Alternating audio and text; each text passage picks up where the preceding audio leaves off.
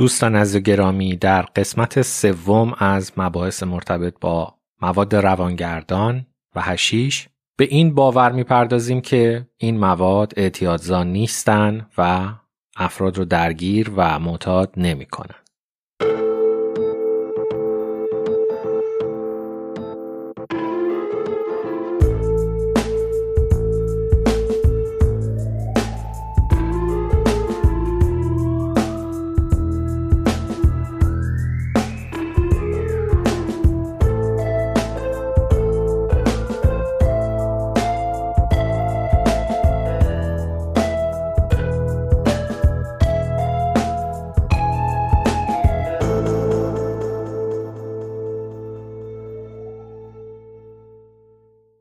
اپیزود اول از این باور صحبت کردیم که ما برای این مواد بدنمون گیرنده داره. در اپیزود دوم به سوال خلاقیت پاسخ دادیم. آیا این مواد خلاقیت رو زیاد می‌کنن یا نه؟ و بحثمون رو ادامه میدیم. مثل گذشته خواهشی که ازتون دارم اینه که در پایان این اپیزود همچنان قضاوت نکنید. این بحث ادامه داره. ما باید جنبه دیگرش هم بررسی بکنیم و در انتقال تجربتون با این مواد به افراد دیگه همچنان عجله نکنید و صبر داشته باشید. اجازه بدید اول از اینجا شروع بکنیم که اعتیاد اصلا چی هست؟ چه کسی معتاده؟ یه تعریف رسمی براش داریم که چیزی که در روانپزشکی و طب اعتیاد هم ازش استفاده میشه و مطالعاتی هم که صحبت از این می‌کنن که یه ماده معتاد می‌کنه یا معتاد نمی‌کنه همین تعریف رو در نظر می‌گیرن. تعریفی که DSM-5 یعنی دستورالعمل تشخیصی و آماری رشته روانپزشکی نسخه پنجمش از اختلالات مصرف مواد ارائه میده بر پایه چهار موضوع هستش. یعنی میاد یک چیزی رو تعریف می‌کنه به نام Substance Use Disorders اختلالات مصرف مواد.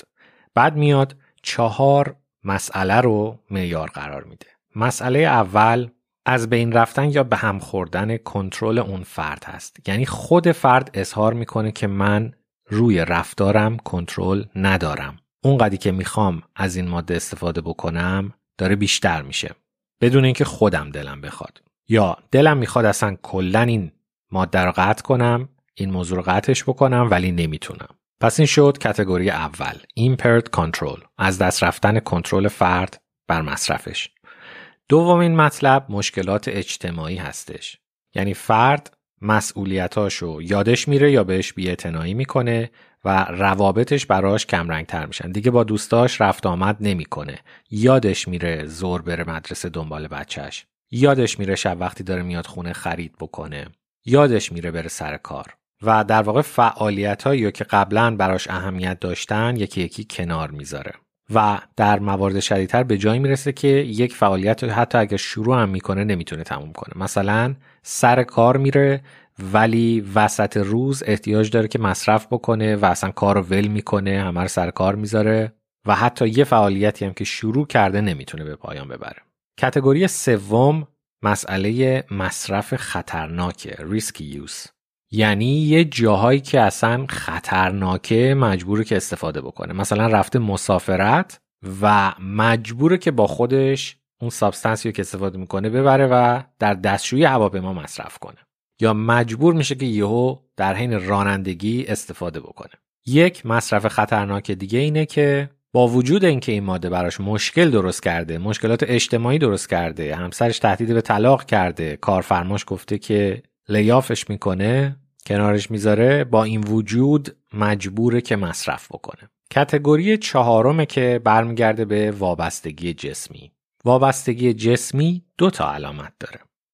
یکیش چیزی هستش که بهش میگیم بالا رفتن تحمل یا آستانه تالرنس یعنی فرد برای اینکه به همون اثر قدیم خودش برسه به یه اثر ثابتی برسه هی مجبور مصرفش رو بالا ببره. با مقدار مصرف قبلی به اون حال نمی‌رسه های نمیشه یا استرابش رفت نمیشه یا حال بدش از بین نمیره.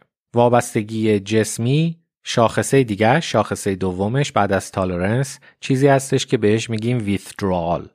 تو فارسی شاید بهتر از همه بشه بهش گفت خماری. یعنی اگر مصرف نکنه یه علائمی رو تجربه می‌کنه که معمولا برمیگرده به ویژگی های اون ماده. مثلا اگر محرکایی مثل کوکائین یا آمفتامین باشه احساس خستگی بسیار شدید افسردگی بیانگیزگی و نداشتن انرژی بسیار وحشتناک و ناخوشایند داره. اگر مخدرها باشه مثلا تریاک باشه ممکنه که عرق کردن انقباز ازولانی اسهال آبریزش بینی تحریک پذیری بسیار شدید رو تجربه بکنه. می‌تونه قرصای خواب باشه.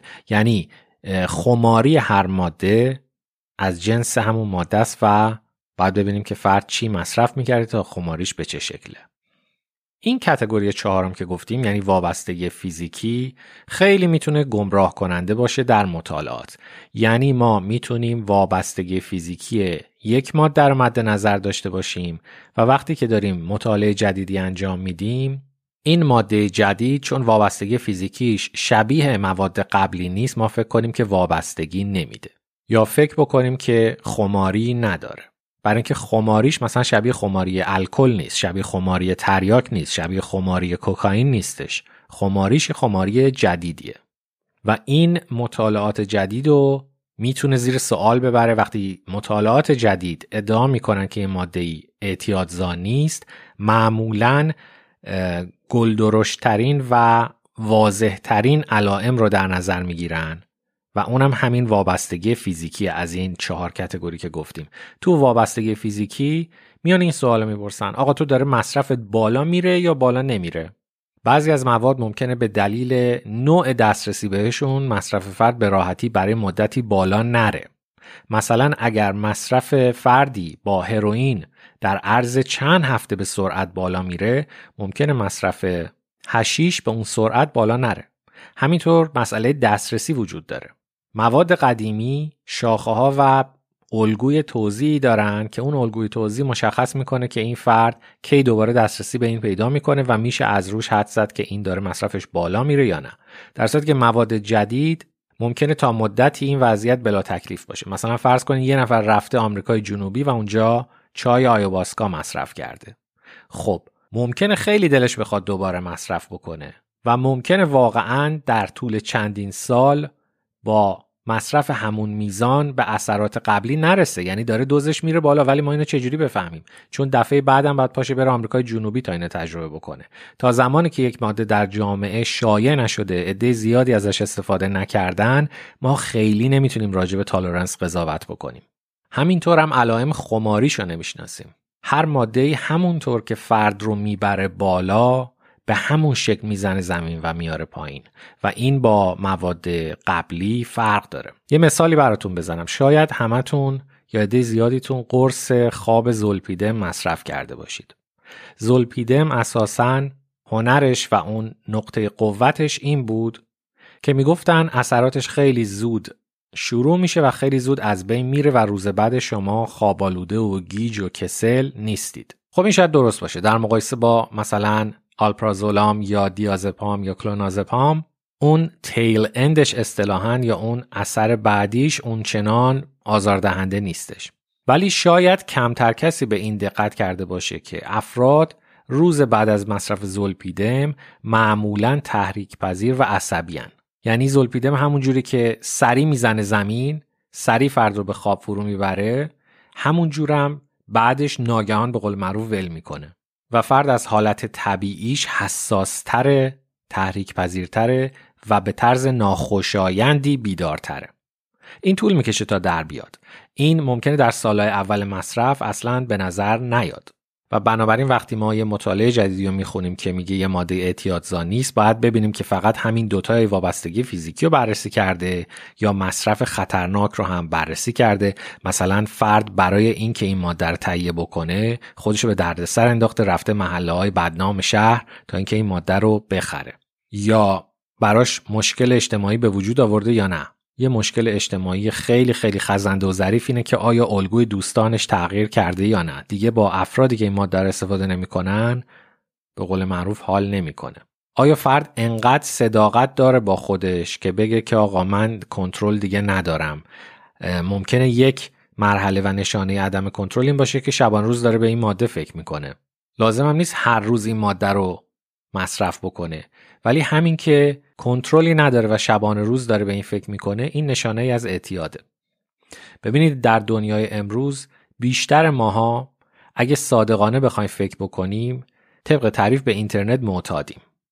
یعنی رفتار اجتماعی ما تا حدود زیادی تعیین میشه با اینکه دسترسی به وای فای یه جایی وجود داره یا نه. شاید اگه به ما پیشنهاد بشه که مثلا یه تور طبیعت گردی بریم حتی اگه پولش هم بهمون بدن ولی این تور طبیعت گردی جایی باشه که دسترسی به وای فای نباشه ممکنه که ما موافقت نکنیم که بیشتر از چند روز اونجا باشیم.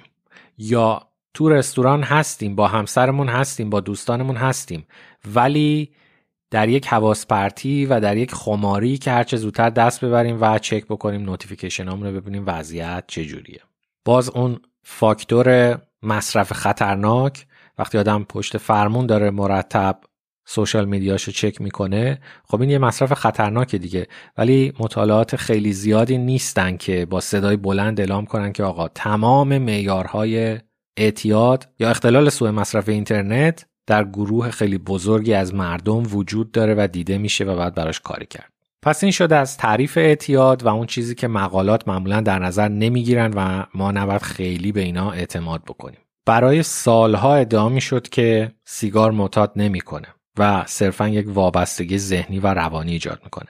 در حالی که الان می‌دونیم که نیکوتین به شدت وابستگی فیزیکی ایجاد می‌کنه و تمام اون سه مورد دیگه شاخص اعتیاد رو هم اتفاقا داره. ولی شرکت های دخانیات سالها مطالعات رو مختوش می‌کردن داده های گیج کننده وارد مطالعات می‌کردن به نتیجه مطالعات اعتراض می‌کردن با تبلیغات مطالعات رو دفن می‌کردن میپوشوندن و شاید بشه گفت بعد از دهه ها الان تازه نه اونم با سر و صدای خیلی زیاد. الان دیگه علم می‌دونه که سیگار اعتیاد فیزیکی ایجاد می‌کنه ولی بیشتر مردم هنوز دارن با همون داده های همون مطالعاتی که شرکت های دخانیات روش تاثیر گذاشته بودن زندگی می‌کنن. همینطور هم مسئله شکر.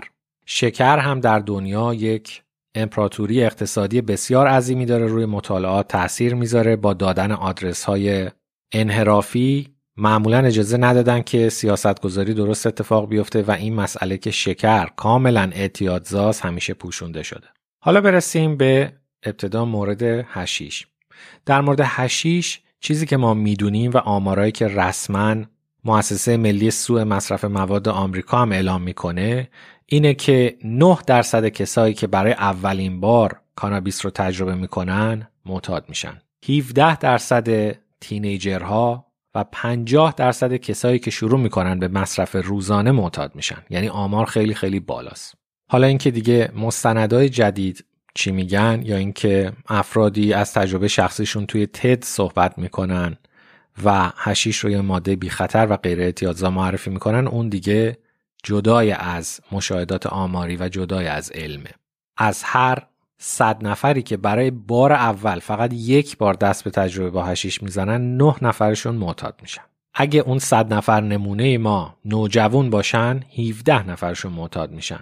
و اگه اون صد نفر ما شروع کرده باشن برای مدتی مصرف هر روزه داشته باشن 50 درصد اینا معتاد میشن. اما اجازه بدین یه ذره خارج از اون تعریف مکانیکی و تعریف رسمی که از اعتیاد اتفاق میفته ما ببینیم اعتیاد چیه. ببینید موضوع اصلی تو اعتیاد دو جنب است دو تا قضیه است. یکی اثر اون ماده است که می‌تونه ما رو به صورت فیزیکی وابسته بکنه. مثلا اثر مخدرها آرامشی که بعدا اون خماریش به صورت تحریک پذیری انقباز و حتی تشنج خودشو نشون میده. پس اون شد اثر ماده. کوکائین اثرش با هروئین کاملا متفاوت از جنس دیگه است. ولی هر کدومشون به نحو خطرناکی می‌تونن برای فردی خوشایند باشن. یا الکل اثراتش با بقیه اینا فرق داره. پس این شد ویژگی ماده. اما یه پای اعتیاد در مغز خود انسانه در بیوشیمی مغز در نوروساینسه. و اونم مکانیزم های یادگیری و پاداشه. یعنی صرف نظر از اینکه اون ماده چه اثری داره اگر فرد از اون ماده احساس لذت بکنه پاداش بگیره حالا این پاداش برای اون فرد هر چیزی می‌تونه باشه. مثلا پاداش الکل می‌تونه این باشه که فرد گرمتر بشه به حرف بیفته بگو بخندتر بشه و مهمونی بهش خوش بگذره. پاداش ریتالین می‌تونه این باشه که فرد مثلا چهار ساعت یک کله بتونه بشینه و درس بخونه. پاداش هشیش ممکنه این باشه که فرد به یه آرامش خیلی زیادی برسه میل جنسیش تغییر بکنه و غیره. این پاداش در مغز صرف نظرن که اون ماده چجوری کار می‌کنه همه از طریق مکانیزم های تقویت دوپامین کنترل میشه. دوپامین ماده هستش که تقویت سیناپسی ایجاد می‌کنه و اون پاداش رو به مغز گزارش میده که حواست به این ماده به این پدیده جدید باشه. من از این خوشم اومده. بنابراین می‌بینید که چقدر طیفش وسیعه و این می‌تونه در پاسخ به مطلقا هر چیزی ایجاد بشه. الان دیگه صحبت از این می‌کنن که عشق بسیار طوفانی و درد سرساز عشق رمانتیک درد سرساز یک جور اعتیاده. باز برگردید به اون چهار موردی که گفتیم استفاده خطرناک وابستگی جسمی ایجاد مشکلات اجتماعی. فرد میگه دیگه همه روابط قبل از تو سوء تفاهم بود روابطش رو محدود می‌کنه. عدم کنترل فرد بر رفتارش در فکر کردن به اون فرد. تمام اون معیارهای چهارگانه رو یک عشق درد سرساز رمانتیک می‌تونه داشته باشه. اما خیلی فراتر از اینا میره از سیگار و شکر و عشق و کوکائین. بعضی افراد هستن که معتاد میشن به شوک الکتریکی موقع رابطه جنسی. یعنی فقط وقتی ارضا میشن که برق بهشون وصل کنن شوک الکتریکی دریافت بکنن. بعضیا به بوی تینر معتاد میشن. بعضی دیگه به احساس خفگی و کمبود اکسیژن در موقع رابطه جنسی معتاد میشن. همیشه باید تناب دار به گردنشون باشه تا اینکه ارضا بشن. خیلی از افراد به پدیده های معتاد میشن که برای آدمای دیگه ناخوشاینده یا دردناکه. یعنی درد هم می‌تونه باعث ترشح دوپامین در بعضی از مسیرهای پاداش مغز بشه و فرد رو معتاد بکنه. نرمالش چیه؟ نرمالش اینه که ما به اندازه از فعالیت هایی که شانس بقامون رو تو زندگی بیشتر می‌کنه لذت ببریم و پاداش بگیریم. یعنی یکی از فعالیت هایی که تو زندگی شانس بقای ما رو بیشتر می‌کنه کار کردن و پول در آوردنه به اندازه ما باید بتونیم از این لذت ببریم تا این کار رو ادامه بدیم. یه فعالیت بقای دیگه سکسه. از اونم باید بتونیم لذت ببریم. از غذا خوردن همینجور. از روابط اجتماعی connection زدن باید بتونیم لذت ببریم. بنابراین یک تعریف فراگیر و جامع از اعتیاد میشه این. این تعریف دیگه پزشکی نیست. این تعریف تعریف میان رشته ایه این تعریفیه که پای فلسفه رو وسط می‌کشه پای بیولوژی رو وسط می‌کشه پای علوم اجتماعی رو وسط می‌کشه. طبق این تعریف اعتیاد یعنی بسته شدن و محدود شدن مکانیزم پاداش. یعنی شما دیگه از فعالیت هایی که می‌تونه شانس بقا تو بالا ببره سلامت تو بالا ببره وضعیت تو در هرم اجتماعی یا هرم بیولوژیک بهتر بکنه دیگه لذت نمی‌بری.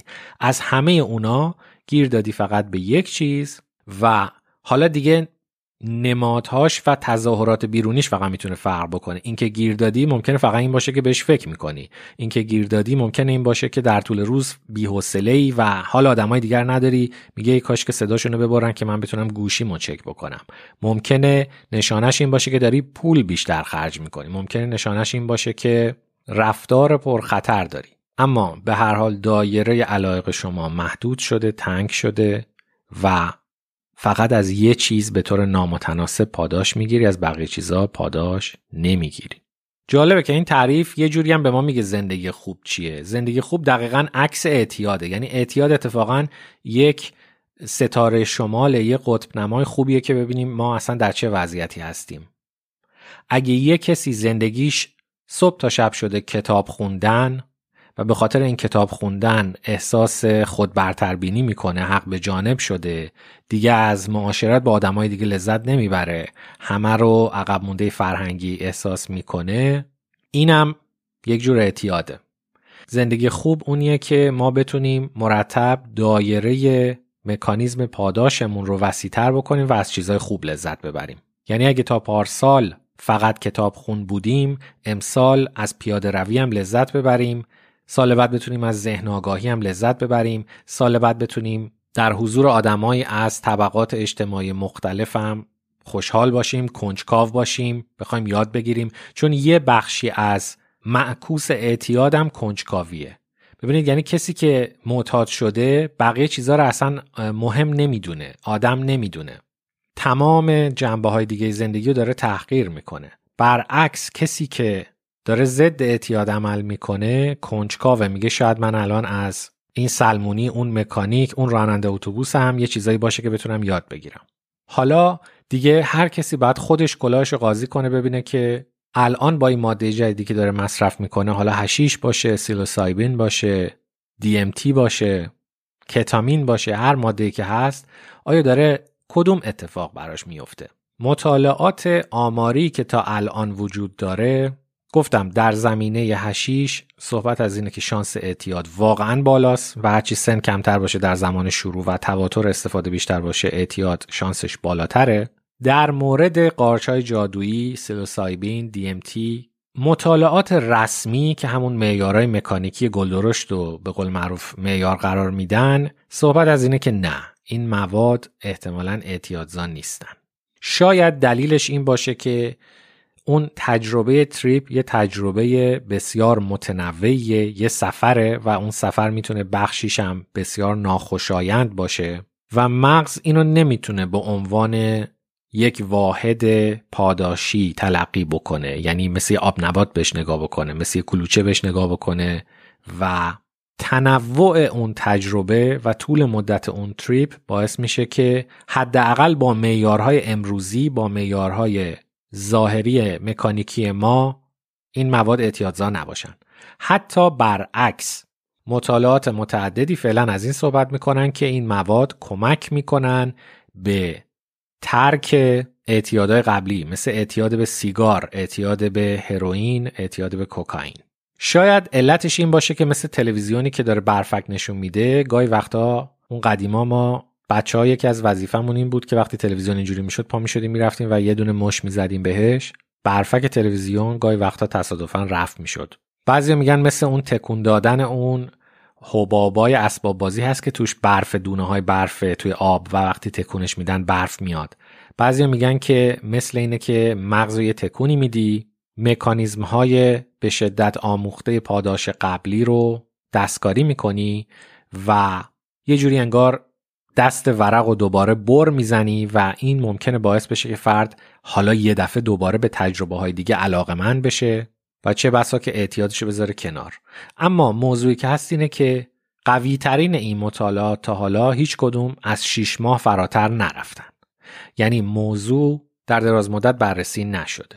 و 6 ماه هم اگه بخوایم فکر بکنیم از راه های دیگم این احتمال هست که افراد معتاد معمولا به ظاهر با یک نهیب اجتماعی با یک تهدید خانواده با یک کمک گرفتن از مؤسسه ترک اعتیاد با همه اینا یه شیش ماه کنار بذارن و بعد دوباره شروع بکنن. اعتیاد به الکل می‌تونه حتی بعد از دهه ها عود بکنه و حتی بعد از یک بار مصرف مجدد عود بکنه. اعتیاد خیلی مسئله پیچیده ایه.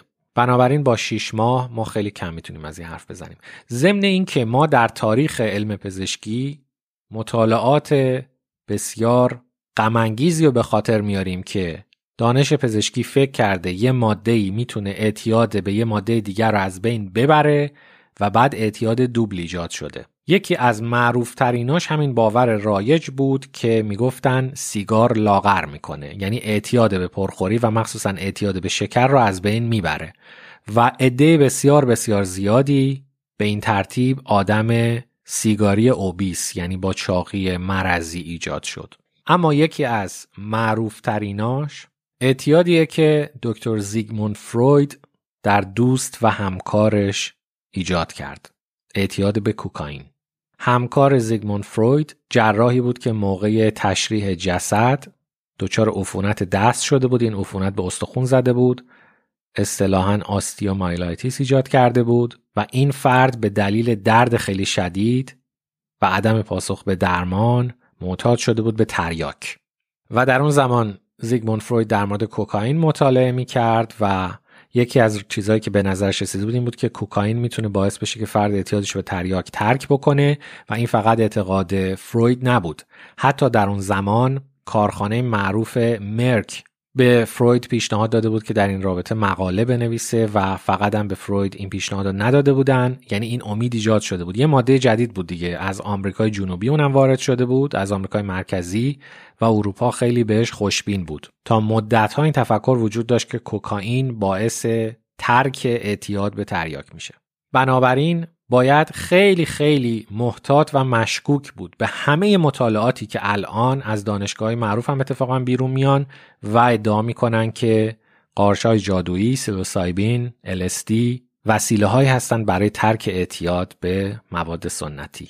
به شدت باید مواظب باشیم که تحت تاثیر اسم دانشگاه هایی که اینا درشون مطالعه میشن قرار نگیریم تحت تاثیر اسم محقق به هیچ وجه قرار نگیریم دیگه از زیگموند فروید کی مشهورتر؟ هرچند اون زمان خیلی مشهور نبود ولی در تاریخ اعتیاد و تاریخ علم پزشکی مواردش بیشماره که یه ماده جدید اشتباهاً این تلقی رو به وجود آورده که می‌تونه باعث ترک اعتیادهای قبلی بشه. یه مشکل دیگه هم که ما الان پیدا کردیم شاید قبلا به این شدت نبود فساد وحشتناک در تحقیقات پزشکیه. حالا من در یک اپیزود جداگانه راجع به این صحبت می‌کنم که اصلا مطالعات دیگه معیار اعتبار پایاییشون در زمان ما تغییر کرده. یک چیزی به نام طب مبتنی بر شواهد evidence based medicine به شدت مورد سوء استفاده قرار گرفت.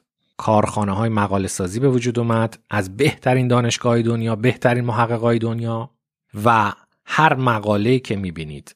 پتانسیل اینو داره که یک گروهی ازش سود ببرن باید با دید تردید بهش نگاه بکنید. حتی اخیرا یه یادداشتی نوشته شد در مجله معروف بریتیش مدیکال جورنال به نام توهم طب مبتنی بر شواهد. کتابی هم به این نام نوشته شده توهم طب مبتنی بر شواهد. شرکت های داروسازی و گروه های تجاری زینف ابتدا مقالهشون رو می نویسن دادسازیشون رو کامل می‌کنن. بعد توی دانشگاه ها افراد پیشتاز پیشکسوت های یک رشته دنبال اصطلاحا یک ثات لیدر میگردن یک رهبر فکری میگردن که اون مقاله رو گردن بگیره. بنابراین خیلی راحت نمیشه الان دیگه به مطالعاتی که ادعا می‌کنن یه ماده اعتیادزانی است تکیه کرد. گفتم هر ماده یک نوع سرخوشی ایجاد می‌کنه یک اثرات مطلوبی داره و همون جوری که فرد رفته بالا همون جورم میاد پایین به همین خاطر خماری ها با هم فرق داره. یه مثالش مثلا در مورد هشیش هشیش می‌تونه تا روزها بعد از مصرف کابوس ایجاد کنه. یعنی فرد در طول مصرف هشیش یک نظم خوشخیم جذاب تجربه می‌کنه در پدیده ها مثلا. و وقتی که میاد پایین روزها بعد نه همون نزدیکی نه همون چهار ساعت بعدش مثل الکل نیستش که خماریش فردا صبحش باشه. روزها بعد ممکنه که کابوس ببینه و روزها بعد ممکنه که حواس پرتی پیدا کنه. اون لحظه اون ساعتهای اول ممکن احساس کنه که خیلی فکرش منظم شده خیلی خوب شده و بعد به صورت یک حواس پرتی و گیجی و کمبود حافظه تجربه بشه اون خماری. و فرد اصلا یادش نمیاد که این خماری خماری هشیشه. فقط تنها فکری که از ذهنش میگذره اینه که اون موقع که مصرف می‌کردم چه خوب بود. یه بار دیگه مصرف کنم که به اون حال برگردم. نمی‌دونه که اتفاقا از خط صفر داره میاردش پایین تر یعنی خیلی از افرادی که معتاد میشن اصلا دیگه دنبال های شدن و سرخوشی اون ماده نیستن. می‌خوان برگردن به حالت صفر به نرمال. یعنی کسی که کوکائین مصرف می‌کنه گاهی وقتا دیگه نمی‌خواد های بشه. فقط می‌خواد معمولی باشه. بدون کوکائین دیگه حتی معمولی هم نیست. ببینید با این تعریف چقدر اوضاع فرق می‌کنه. گفتیم ماده غیر psychoactive cannabis اسمش از CBD درسته؟ THC ماده که می‌تونه سرخوشی و توهم ایجاد بکنه در کانابیس. ولی CBD اینجور نیست. CBD ممکنه لرزش دست از بین ببره ممکنه خواب و بهتر بکنه ممکنه اضطراب از بین ببره. به این ترتیب و هر حال یک اثر خوشایند داره یک اثر مطلوب داره و اون اثر مطلوب باعث ترشح دوپامین در مسیرهای پاداش مغز میشه. بنابراین بعضی ممکن اتفاقا به CBD معتاد بشن. اینکه سایکو اکتیو نیست الزاما به معنی این نیستش که اعتیادزا هم نیست. یه اشتباه وحشتناک دیگه که اینم از بعضی کتابا و بعضی مطالعات بر اومده و از قدیم هم وجود داشت اینه که خب پس ببین یه عده معتاد میشن یه عده معتاد نمیشن. بعضیا وقتی عاشق میشن ازدواج می‌کنن بعضیا وقتی عاشق میشن شاعر میشن بعضی وقتی عاشق میشن مجنون میشن بعضیام معتاد به سکس میشن و شکارچی جنسی میشن بعدش در دفعات بعدی.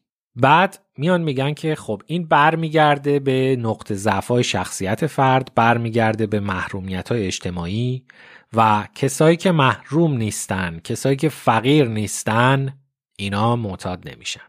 اینی که میگم از قدیم می‌گفتن که تریاکی که فقیرن معمولا لاغر میشن میفتن ولی اونایی که تغذیه خوبی دارن حال خوشی دارن زندگی اوضاع اجتماعی خوبی دارن به این وضع نمیافتن.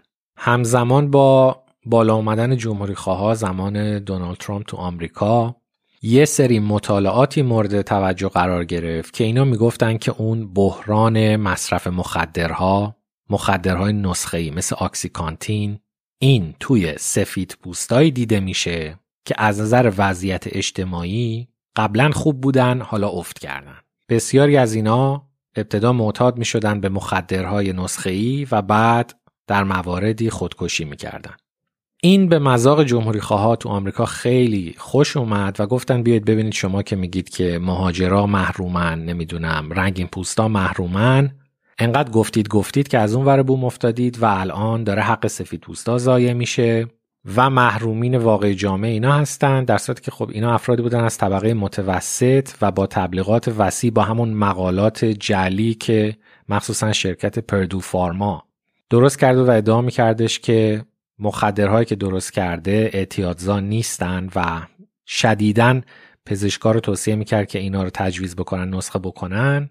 اما اومدن استفاده سیاسی خیلی خیلی وسیع از این کردن و گفتن که اینا نماد عظمت آمریکا بودن و ما باید دوباره عظمت با آمریکا برگردونیم و همون ادعاهایی که جمهوری خواه مطرح می‌کردن.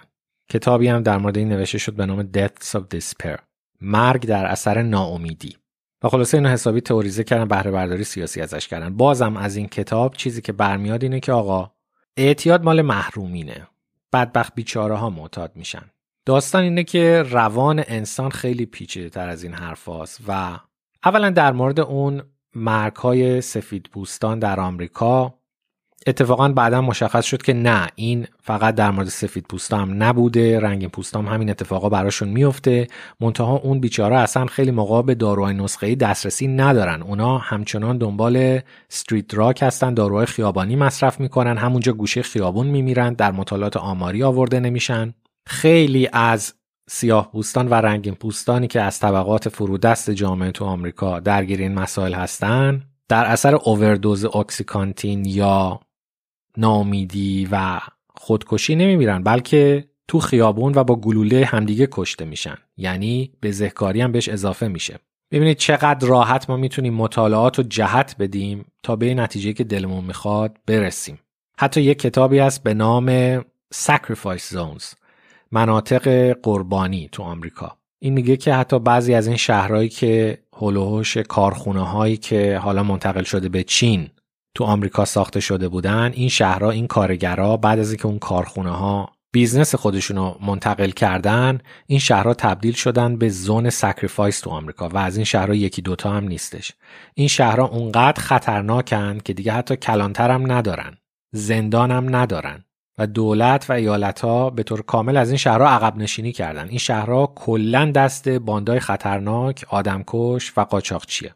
که وضع مالی خیلی خیلی خرابی هم دارن. و چیزی که اونجا بیداد می‌کنه همین مواد هستش و مرگای در اثر مواد یا بزهکاری های مرتبط با مواد آدم های مرتبط با مواد. خب پس این از داستان اون چیزی که درست کرده بودن که این مرکای ناامیدی متعلق به سفید پوستانه و افت وضعیت اجتماعی یا محرومیت این کارو می‌کنه. اما در بحث بزرگتر و نگاه کلان به قضیه موضوع اینه که دوستان ما محرومیت های روانشناختی خودمون رو نمی‌دونیم.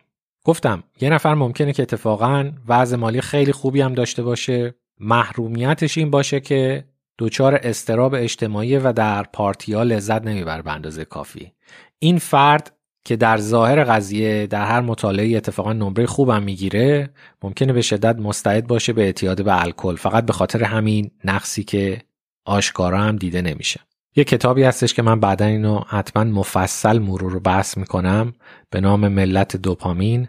اون خان دکتر روانپزشکی که این کتاب نوشته به نام انالمکی مدتی معتاد شده بوده به کتاب های اروتیک و بعد از مدت ها بعد اینکه ترک می‌کنه خودش محرومیتش رو اینجور تشخیص میده که میگه من در دورانی که بچه هام نوجوان شده بودن نیازاشون به شدت تغییر کرده بود و من احساس می‌کردم که دیگه مادر قابلی برای این بچه ها نیستم. از اون طرفم همسرم مدام اصرار می‌کرد که ما یه بچه دیگه داشته باشیم و این محرومیت عاطفی این محرومیت روانی چقدر چیز پیچیده این بود که منو سوق داد به سمت اینکه معتاد بشم به رمان‌های اروتیک.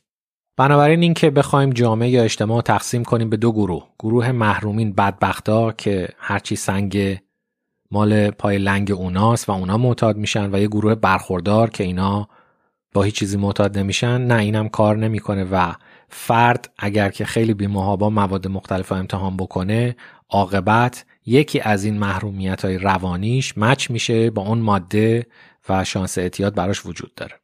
شما از اون کتاب به فرمان فلوکستین یادتون هست که دکتر پیتر کریمر چقدر با ذوق صحبت می‌کنه از فلوکستین و هنوزم که هنوزه اجماع روانشناختی و روانپزشکی راجع به SSRI ها ضد افسردگی SSRI اینه که اعتیاد ایجاد نمی‌کنن. ولی آدمای خیلی زیادی هن که ذکر می‌کنن که ما وابسته شدیم نمی‌تونیم کنار بذاریم و حداقلش اینه که ما از خودمون اون جوری که دارو ما رو می‌سازه خوشمون میاد. ما نمی‌خوایم اون آدم قبلی باشیم. این چیزیه که کریمر هم در کتابش میگه دیگه. این یه وابستگیه دیگه. بنابراین این همیشه برای ما سوال میمونه. پیچیدگی ذهن انسان پیچیدگی بیوشیمی مغز انسان متابولیزم انسان همه اینا باعث میشه که یه فردی به یه ماده حساس باشه اعتیاد پیدا بکنه و فرد دیگه اعتیاد پیدا نکنه و از روی شاخصای اجتماعی اقتصادی همینجوری به صورت گلدرشت نمیشه اینو حد زد. چجوریه که بعضی آدما یه جا تو زندگی سوزنشون گیر می‌کنه؟ چجوریه که افرادی در پنجاه سالگی وقتی راجع به عشق نوجوانیشون حرف می‌زنن حتی میخندن به خودشون راجبش تنز میگن. افراد دیگه شاعر میشن و افراد دیگه جوری زمین می‌خورن که دیگه بلند نمیشن. حتی راجع به عادتهای دیگه زندگی شما حساب بکنید. مثلا آدمایی هستن که یک بار در زندگیشون میرن مکه و به خاطر اون باورهایی که دارن به قول خودشون کاملا متحول میشن. مسیر زندگیشون تغییر می‌کنه و اون تجربه معنوی براشون خیلی مثبت از آب در میاد. ولی افراد دیگه ای هستن که همونطور های میشن همونطور سرخوش میشن ولی احساس می‌کنن که مرتب باید به اونجا برگردن ازشون که می‌پرسی می‌بینین که بار 15 هم 16 همی که رفتن مکه.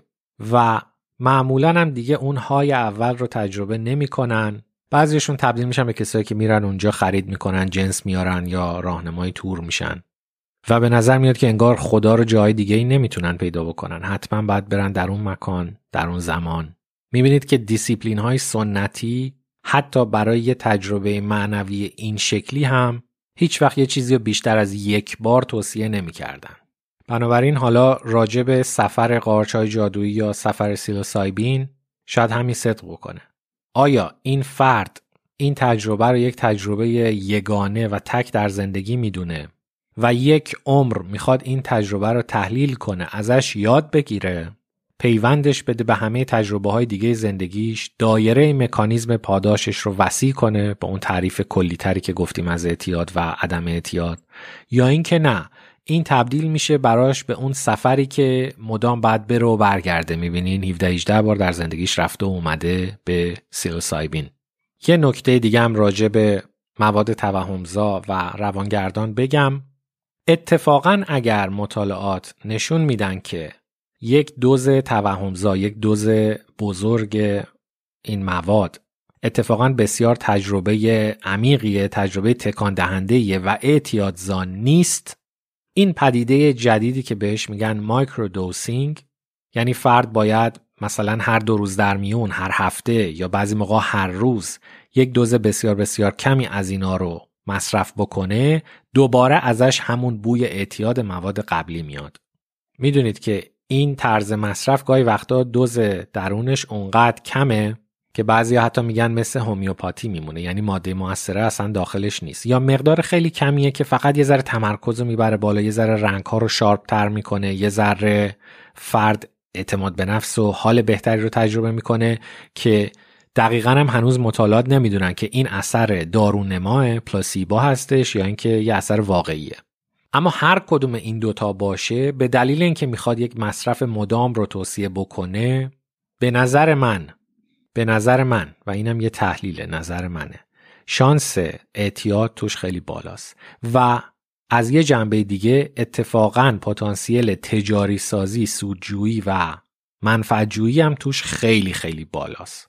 اون کجا که یه نفر یه قارچیو که حتی بعضی افراد گویا حتی خودشون هم می‌تونن بکارن یک بار در زندگی مصرف بکنه یه عمر این تجربه رو تحلیل بکنه هیچ پتانسیل اقتصادی سودجویی توش نیست. و اون کجا که اینو برات بیان بکنن تو کپسول و بگن که هر دو روز یه بار مصرف بکن. و صحبت از این می‌کنن که در سیلیکون ولی مثلا این روش مایکرودوسینگ روش خیلی شایعیه. خب ما در این اپیزود فقط صحبت از قضیه اعتیاد کردیم به معنای کلانش و بعد راجع به ریسک اعتیادزایی هر چیزی که برای ما پاداش در مغز فراهم می‌کنه صحبت کردیم. یه ذره مشخصتر راجع به محدودیت های مطالعات در مورد روانگردان های مثل سیلوسایبین قارچای جادویی صحبت کردیم. در اپیزودهای دیگه من راجع به کاربردهایی که به این مواد نسبت داده میشه در مطالعات صحبت می‌کنم. راجع به عوارضش صحبت می‌کنم توی اپیزود. پس کاربرداش تو مطالعات و عوارضش. یه اپیزود خواهیم داشت راجع به این حرف که میگن یک نوع روشنی یافتگی اشراق اتصال و حالت معنوی ایجاد می‌کنه. اون ببینیم قضیهش چیه. یه اپیزود راجع به اقتصاد این مواد صحبت می‌کنیم و اینکه این اقتصاد چجوری می‌تونه نقش بازی کرده باشه در اینکه این مواد امروز به نظر ما کاملا امن و بیزرر و مفید میان. و یه اپیزودم راجع به سیاست کشورها و تاریخ سیاسی مواد توهمزا صحبت می‌کنیم. امیدوارم حوصله بکنید و همه این مباحث رو دنبال بکنید. چیزی که ما اینجا میگیم قطعا اون روایت قالبی که الان در فضای مجازی وجود داره نیست و اون ذوق زدگی در موردش نیست. اما اگه واقعا کنجکاو باشید که یک آنتیتز رو بشنوید یک دیدگاه جدیدی رو بشنوید. این دیدگاه دیدگاه جدیدیه. فکر کنم که می‌تونید حوصله کنید و این مباحث رو تا آخر دنبال کنید. از اینکه شنیدید متشکرم.